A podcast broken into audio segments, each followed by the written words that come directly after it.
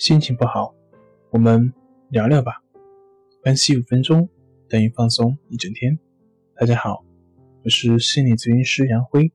欢迎关注我们的微信公众账号“重塑心灵心理康复中心”，也可以添加微信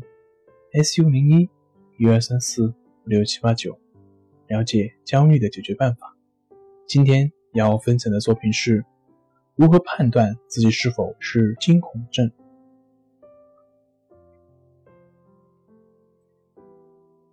如果你符合以下几条，就可以被诊断为惊恐症：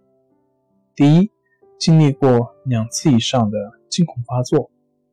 第二，至少有一次你在一个月甚至更长的时间里一直处于忧郁、惊恐会再次包围你的担心之中。惊恐症本身跟恐惧无关，惊恐并不是因为你思考着一种恐怖的状况，接近危险，或者真的碰上了恐怖的状况，而是不明原因的自发产生。惊恐发作也并不是源于药物的生理影响，无论是处方药还是毒品，或者是医疗的状况。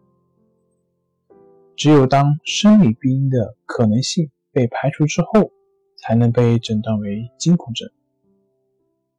可能的生理病因包括低血糖、甲状腺机能亢进、摄入过量的咖啡因、酒精断饮，或者是服用了镇静剂、止痛药。